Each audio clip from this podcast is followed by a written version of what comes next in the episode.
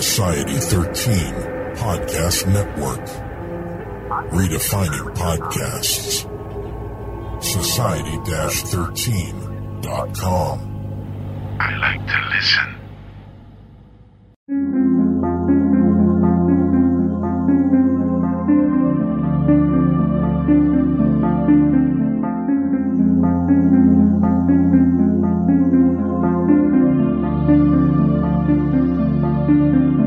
History tells the story of the world and of our lives.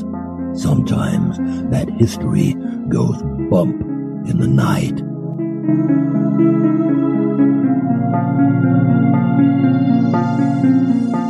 Broadcasting from the center of oddity and the supernatural in Central Florida, it's the History Goes Bump podcast. Hello, you spooktacular people. Welcome to this 148th episode of the History Goes Bump podcast. Ghost Tours for the Theater of the Mind. I am your host, Diane. And this is Denise. And on today's episode, we are bringing you the Vickery Mansion. But along with that, we are also going to be talking about some legends and lore of Beaver County, which is the county that the Vickery Mansion is located in. Denise, this was suggested to us by Heather Marie. And as I started researching the paranormal side of things, I quickly found out that there not only was not much information out there, but there really was no evidence for it. And when you talk to the people who work at the mansion, they say there is no haunting going on there, and no paranormal groups have ever been able to prove that there is. Yet there are some stories and legends that go with the house, but I didn't feel like it was enough for our show. So I said, well, let me look at Beaver County and that greater area there and see what else we have going on. So we're going to share some of those with you as well to kind of round out the paranormal side. Yeah, because I think somebody, the mansion got paid off. There are still some places that don't want people to know about hauntings. Some of them haven't caught on that you actually could probably make more money with hauntings. Exactly. So there are some that could be in denial. Before we get into that, we'd love to have you check out our website, historygoesbump.com. Denise, if people want to send us some feedback, where can they do that? They can do that at historygoesbump at gmail.com. And we'd like to share some emails with you. We heard from Mary Hicks. Hello, ladies. Just wanted to let you know how much I love the show. Great mix of history and bump. I found you on Stitcher searching for history, but listen to older episodes on Podcast Addict. Stitcher doesn't have them. I know from listening how much you enjoy feedback. Sorry, I can't figure out how to rate on either app. Listening to your podcast is like listening to friends tell a great story. Thank you for your time, Mary. So thank you for that, Mary. We also heard from Shannon. Good morning, ladies. I just listened to the Edgefield episode and I heard your guest mention a McMenamins venue in Portland that was a former funeral home. That would be the Chapel Pub. McMenamins buys notorious haunted properties and turns them into pubs and hotels all over the Pacific Northwest. When you mentioned hitchhiking ghosts, I was hoping you'd touch on the actual hitchhiker. This is one that I've seen twice. Once when leaving a summer concert on the lawn, and another in December from a birthday party. At the end of the driveway was a man in dusty clothes, jeans, disheveled hair, and an older style work jacket trying to hitch a ride. We didn't see him until we got to the end of the driveway, figuring he was obscured by a bush, but once we turned to leave down the main road, he was gone. There was no one in my rearview mirror at all. Both times. The same man, the same thing. It almost feels like something from a horror film, and it was certainly creepy as hell. Well, thanks for sharing that, Shannon. That is creepy, and to have it happen to you twice, full bodied apparition, that's amazing. Uh, it is amazing, and I would be like wetting my pants. Oh, actually, that's Diane's job. That's right. I'm the one who wears the depends in this house. Remember that. I will. We also got a tweet from Steph on Twitter, and she let us know on our last episode we had mentioned a prostitute that might have been named Nina or Nina, and she said that N I N A could possibly mean no Irish need apply. Oh, wow. So that's an interesting take on that. And then Tanika had dinner at the Old Town Pizza the night before we released the show. Oh, that's cool. So she was like, I hear there's a ghost in there. I hope you talked about it. And sure enough, we did. So she didn't say anything happened during their dinner, but a little bit of synchronicity there that she was eating at a place that we were about to talk about. We might have even actually been recording it while you were there, Tanika. How weird. Katie Dunlap said that her great grandfather's grandfather was a crimp during the Civil War. He dropped off people at recruiters' offices. A Shanghai guy got revenge later on him and shot him in a saloon in Charleston. So I guess they didn't just do crimping to take you out on the sea. It was also to enlist you during the Civil War for either the North or the South. How well do they really think you're going to perform, though, if you've been kidnapped, you know? Yeah, I, I, I don't think so. And then Tina Smock pointed out that there were opium dens down there in the Shanghai tunnels. So there probably were ODs down there as well. So we could be looking at some spectral activity from that.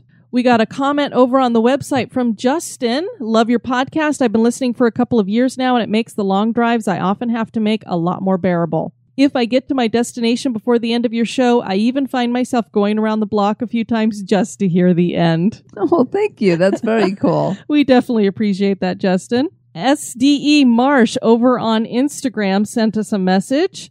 You guys are the best. We love anything to do with paranormal and horror movies, and we're so excited to find your podcast. We live less than five miles from the original house from the Conjuring movie. Ooh, that's a little too close for comfort. I always only listen to Disney podcasts and to find yours, and that you share the Disney love makes it even better. Keep up the awesome work. Boo. Haha. Well, boo back to you. And speaking of Disney, a big hug and thanks out to the guys over at Podcateers Podcast. They sent us a fabulous picture. Of one of Diane's absolutely, actually, one of, I think it is her favorite, favorite ghost. Be Still My Heart, the Hatbox Ghost. And it is a creepy as hell picture. We put it up on Twitter and I think it's over on Instagram. And it's just fabulous. I'm going to get it framed. It will go here in the studio.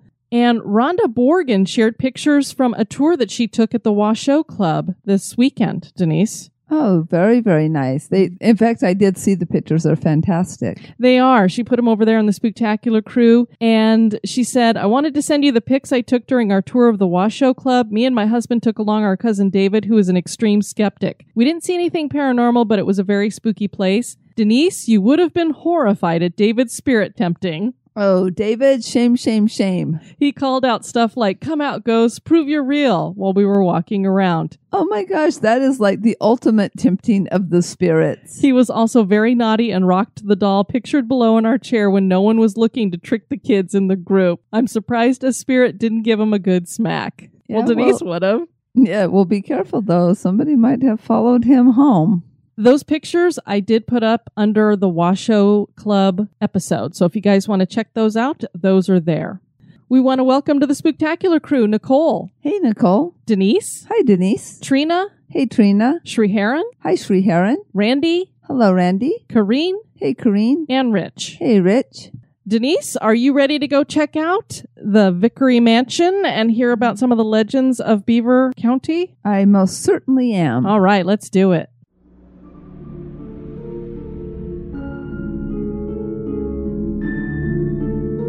We know about your little addiction. Not just a history goes bump.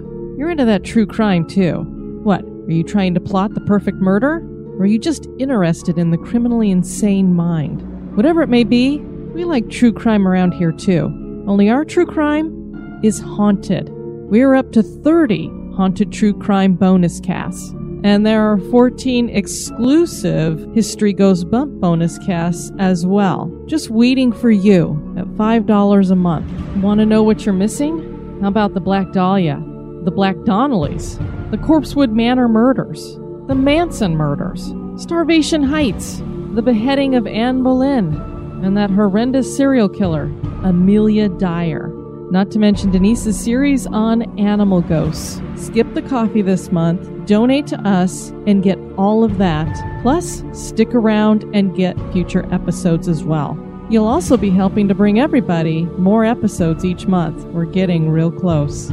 You can support the show via PayPal or Patreon. It's your choice. You get all the same benefits. For more information, check out patreon.com forward slash history goes bump or historygoesbump.com forward slash support dash the dash show.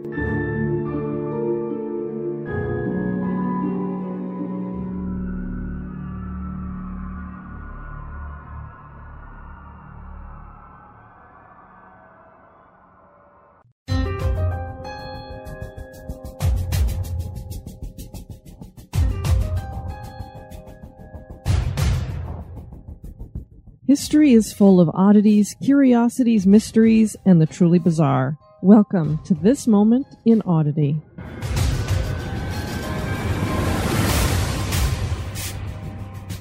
Herophilus was a Greek physician who lived from 335 to 280 BC. At a young age, he moved to Alexandria and spent much of his life there. He was fascinated with the human body from an early age and was a pioneer in anatomy. Most consider him the father of anatomy. In his time, he wrote nine works ranging in topics from childbirth to blood flow. All of those works would be lost. Dissections had been banned throughout Greece, but in Alexandria, that ban had been lifted, and Herophilus was the first to perform dissections on human cadavers. He would perform these in front of masses of people who all came to learn from a man who'd become famous for his anatomy knowledge. Herophilus felt that it would be even better if he could show people the parts of the body actively working, meaning that live specimens would need to be used. And since some prisoners were already condemned to die, why not use them as subjects? That is what he did vivisected living prisoners who were tied down to the table. There are claims that 600 prisoners were vivisected by Herophilus. Though his work dispelled many myths the ancient world believed about the human body, the fact that he dissected live humans, many aware of what was happening, not only seems immoral, but quite odd.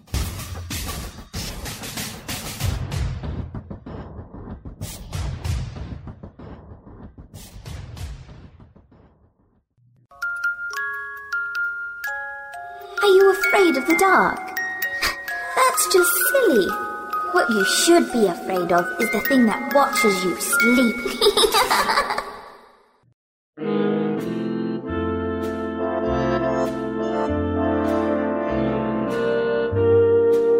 This day in history.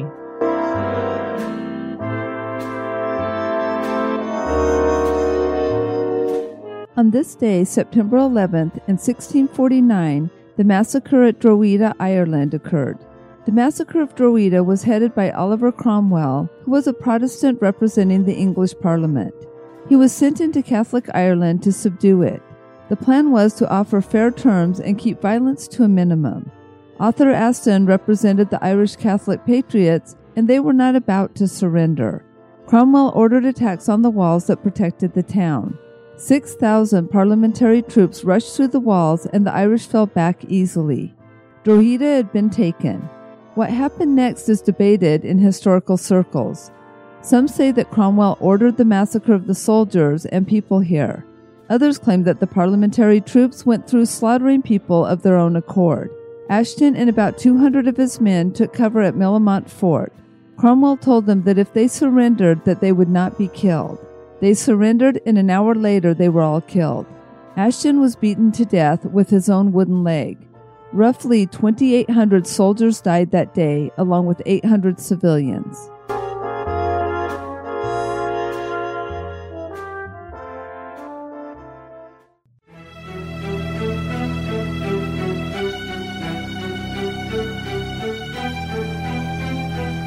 History Goes Bump podcast.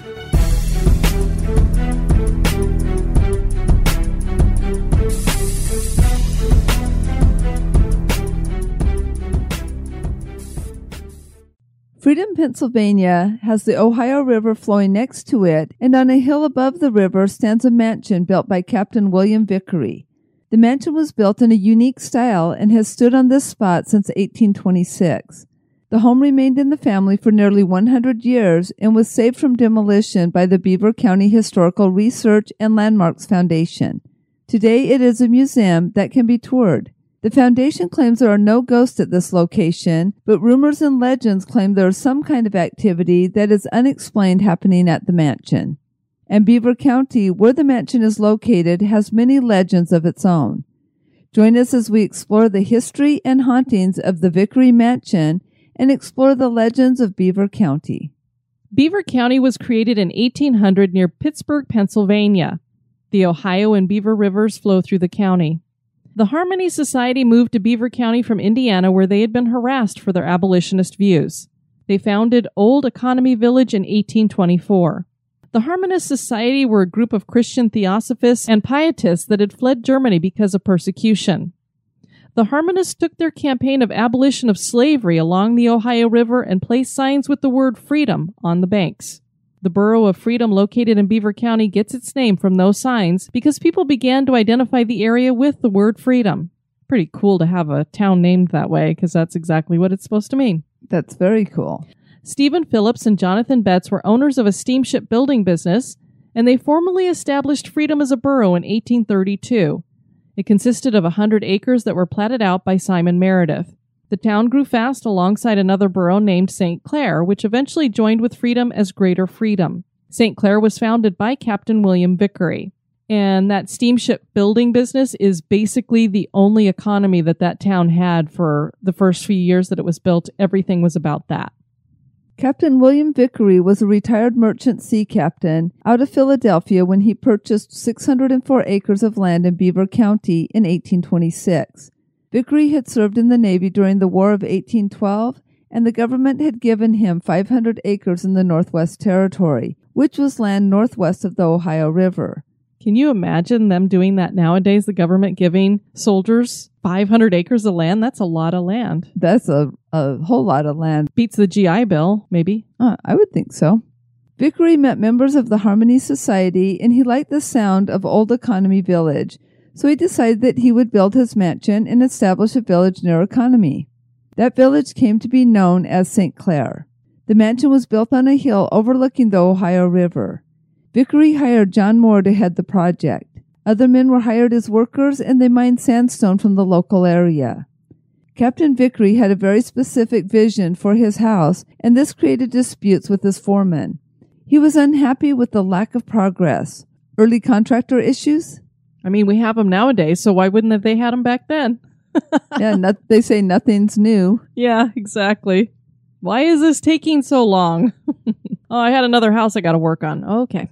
Vickery fired Moore and hired another crew of men, but Moore was not about to go away without a fight. He claimed that Vickery owed him money. The dispute went all the way to the Pennsylvania Supreme Court. Can you imagine nowadays a dispute over paying a contractor going to the Supreme Court? The Supreme Court would be way more busy than it already is. And this took years. Vickery would win after all those years, but he would already be dead by then. Guess better late than never. I guess. The house was finally finished in November of 1829. The mansion had red oak floors and hand hewn beams. The outside walls were two feet thick and built from sandstone. The inner walls were brick with plaster over them. The mansion boasted 20 rooms. Vickery died in 1842 and the house passed to his wife, who died in 1853. The couple had only one living child at that time named Hannah. She had married a doctor and they moved into the mansion. They made some changes and added a mausoleum for their daughter, Leonora, who had passed away at four years of age. The vault was made of stonework and covered in the back with earth so that it was mound shaped. Inside the mausoleum were two benches. The outside was encircled in an iron gate, and there was an urn decorated with a kneeling woman wringing her hands in sorrow and an angel hovering over the grieving woman. When you drive a vehicle so reliable it's backed by a 10 year, 100,000 mile limited warranty, you stop thinking about what you can't do and start doing what you never thought possible. Visit your local Kia dealer today to see what you're capable of in a vehicle that inspires confidence around every corner. Kia, movement that inspires. Call 800 333 4KIA for details. Always drive safely. Limited inventory available. Warranties include 10 year 100,000 mile powertrain and 5 year 60,000 mile basic. Warranties are limited. See retailer for details. Hannah's other daughter inherited the house in 1880. When her husband died, she remarried and she and her new husband added the porch to the mansion. They later moved to California and rented the house in 1912 to the Bischofberger family. This family made improvements to the house in hopes of buying it eventually, but it was never sold to them. The Daily Times reported a fire in 1916 at the house in this way. Quote, fire at the residence of E.J. Bischofberger in East 3rd Avenue. Freedom Saturday night about 9 o'clock resulted in damage to the structure and furnishings estimated at from 500 to $600. The family was away from home at the time, and the fire, which is thought to have originated at or near the furnace in the basement, was discovered by an engine crew on the Conway Yards, who gave the alarm by blowing the locomotive's whistle. The fire laddies responded with their big motor fire truck and by good work confined the fire to the main hall on the first floor to which it had eaten its way by the time they arrived. Mr. Bischofberger arrived home from Erie about one o'clock Sunday morning and cannot be censored if he regards the happening in the light of a rather costly housewarming. Now, I'm not sure if that's supposed to be a joke Can you imagine the paper writing about a fire at your house and then saying, that's a bit of a costly housewarming? And what's sad is this family made a lot of improvements to the house, and obviously they would have rebuilt after the fire, and they were never given the opportunity to buy the house, and nobody knows why. It's a mystery. That's really bizarre because they put so much love and time into it, and it's like, nope. Then in 1924, the house is sold to a man named Joseph Nana for 10 bucks. Can you imagine? Oh, if I were the Bischofbergers, I would be quite upset. It makes me wonder if there was something going on there because here's the thing the fire just told us that we had damages at the price of 500 to $600. Now, this includes furnishings, but then the mansion sold for $10 later on? Yeah. That's just something, something's not right there. Not sure. Joseph had the mausoleum removed and the bodies interred at Oak Grove Cemetery in Freedom. His daughter Hazel inherited the property and turned it into apartments in 1948 and ripped up the wood porch, replacing it with concrete. In the 1960s, the state government decided to run Route 65 through and they appropriated the property. The mansion was set for demolition. And it would have happened, except for one woman who took a stand. So even if you're just one person, you can make a difference. Mildred Pappas, and I wonder is she somehow related to Stephen Pappas? I don't know, Stephen. You're going to have to let us know. It's the only other time I've ever seen that last name. She wrote a letter and then she got other organizations on board and they managed to stop the destruction. The state built a retaining wall to save the mansion and the home was placed on the National Register of Historic Places in 1974. Beaver County took ownership of the property and it is now the official home of the Beaver County Historic Research and Landmarks Foundation. The mansion is being restored and is open to the public. The main spectral presence at the mansion is Captain Vickery himself, according to local legend. There are claims that the chandeliers swing of their own accord. They are too heavy for it to be wind blowing them to and fro. The lights flick on and off by themselves as well. And then there are the disembodied voices and whispers that seem to indicate that there is more than one spirit here, or the voices are a type of residual haunting. Members of the Foundation say that the claims of hauntings are just legend. No paranormal investigation group seems to have found anything haunting the property either. So is this just an urban legend? But never fear, our faithful paranormal lovers. We decided to look into Beaver County itself to find some other haunts, and we found a few gems. There's Mudlick Hollow. Love the name of that place. Here, a newlywed couple was riding home in their buggy when something spooked the horse and caused it to rear up. In a story we have heard at other locations, the bride fell and broke her neck. The groom himself was pinned under the horse and he soon died as well. There are claims of strange noises in Mudlick Hollow. The clippity clop of a horse's hooves, the crack of a whip, and the sounds of a crash and scream, almost like it's playing itself over and over residually. The fog rolls in, almost setting off the residual haunting to occur. A young woman writing an article about this area claimed that she would run cross country through this place, and then often she felt creeped out, and she herself thought that she would hear voices. There are a couple of our infamous bridges here with the White Lady as well. One bridge is called Summit Cut Bridge, and it is in Beaver Falls, and the other is Independence Bridge in Hopewell Township. One starts to realize that perhaps there was one true story that had just been adopted across the country. In the tale about Summit Cut Bridge, a young woman drove her car off the bridge, hitting the train tracks below. She is seen both on the bridge and in the tracks below as a lady in white. Independence Bridge's tale is about yet another young couple in a carriage that was riding across the bridge and were killed when their spooked horse turned over the carriage. They fell into the creek below. The young woman is seen walking along the creek. So it makes you wonder where's the young man that was with her? He's not haunting the place. And again, here we have just like the Crybaby Bridge, La Llorona. It's these same ladies in white walking along underneath bridges, along creeks, all similar stories, which makes you think that there's one story that maybe actually happened and it just is spread everywhere. And so now anytime somebody sees a bridge, there it is. Same story. John T. Anderson Cemetery is located in Beaver County in the Independence Township. The cemetery served Service Creek Church, which was built along the banks of the Ambridge Reservoir in the 1700s. The graveyard was officially named for Dr. John Anderson, the pastor of the church from 1788 to 1810. Weather gets weird around this cemetery. It's found at the end of the lane, and when one reaches the cemetery, thunderstorms roll in, as if on cue. Heading back out the lane leads the storm to dissipate. as if the lane itself triggers the weather phenomenon. Strange voices are heard on the air, and people claim to feel that they are being watched. A soldier from the Civil War is buried here, and some claim to see a ghostly vision of him still lying in his coffin above the grave. Old Economy has a legend as well. The Harmony Society was like most religions, and they expected chastity. People were to remain celibate until they were married. Melinda was a young follower of the religion who found herself in the very precarious position of being pregnant without being married. Melinda gave birth to the baby, and the legend claims that it was more of a miscarriage. But reports that a baby haunts the basement where she buried it in the wall with a pair of gloves seems to indicate that there's a disturbed soul here, more than likely the result of murder. Melinda seems to have been so tormented that she haunts the building herself as well. An attempt was made to see if the remains of the baby could be found to help bring peace. That attempt went sour when a strong wind blew through the basement.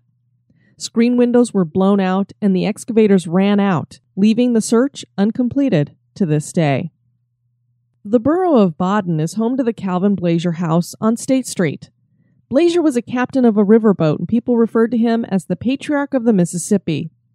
The home was built in the 1870s, and Blazer moved into it in 1890. He lived in it for 50 years. A financial planning firm eventually ended up using the house for its offices, and that is when the reports of hauntings started. Galen Catterson was the office manager, and she claimed that many odd things would happen. She was working late one night and had her children with her. She saw a child go streaking past her, making quite a commotion and tearing around. She was tired and exasperated as she hollered at her children to stop. The only problem was, this child was not hers, and she realized that when he obeyed her order to knock it off, and she turned to look at him. She was stunned to see a young boy dressed in knickers and a shirt with a stiff white collar. Then he disappeared. Other poltergeist like activity has been reported, but whatever it is, it seems playful. The 1810 Tavern in Bridgewater is a popular pub and eatery in Bridgewater. They feature live music inside and outside depending on season. A French martini here is reported to taste like gummy bears. Sounds unusual, as do the reports of the resident ghost here. Employees report hearing disembodied footsteps and claim that doors and cabinets open and close on their own. Occasionally, the chandeliers can be seen swinging of their own accord, just like at the Vickery Mansion. Apparently, this is another friendly ghost just looking for some fun at a pub. So, is the Vickery Mansion haunted? That is for you to decide. Well, just another place to check out when we're heading over near Pittsburgh. We know there's a lot of people to visit there in Pittsburgh, so we'll have to check that out as well. Absolutely. On our next episode, we are going to be joined by listener Summer White, and she is the one who suggested this next location. And it's actually not really as much a location as it is a legend. And this is the legend of Bragg Light Road. So we're looking forward to bringing that to you guys. And we have some reviews to share from iTunes. First up is Rick M. Great podcast, five stars. This is a great podcast. You should listen to every episode because they get better and better every time. Thanks for a great show. Well, thanks, Rick. We appreciate that. Kate says, awesome podcast, five stars. Denise and Diane put on an awesome podcast. I really enjoy listening to this podcast at work. I've been into podcasts for 10 years and this one is excellent. Thank you for a great story. I love to listen. Thanks so much, Kate. We love that review. And great podcast, five stars from Wayne Jung. You guys rock. Short but sweet. Thanks, Wayne. We want to thank you for listening to this episode. I have been your host, Diane. And this has been Denise. You take care now. Bye bye. This episode has been brought to you by our executive producers. Thanks. Want to keep the spooks away? Give us a review.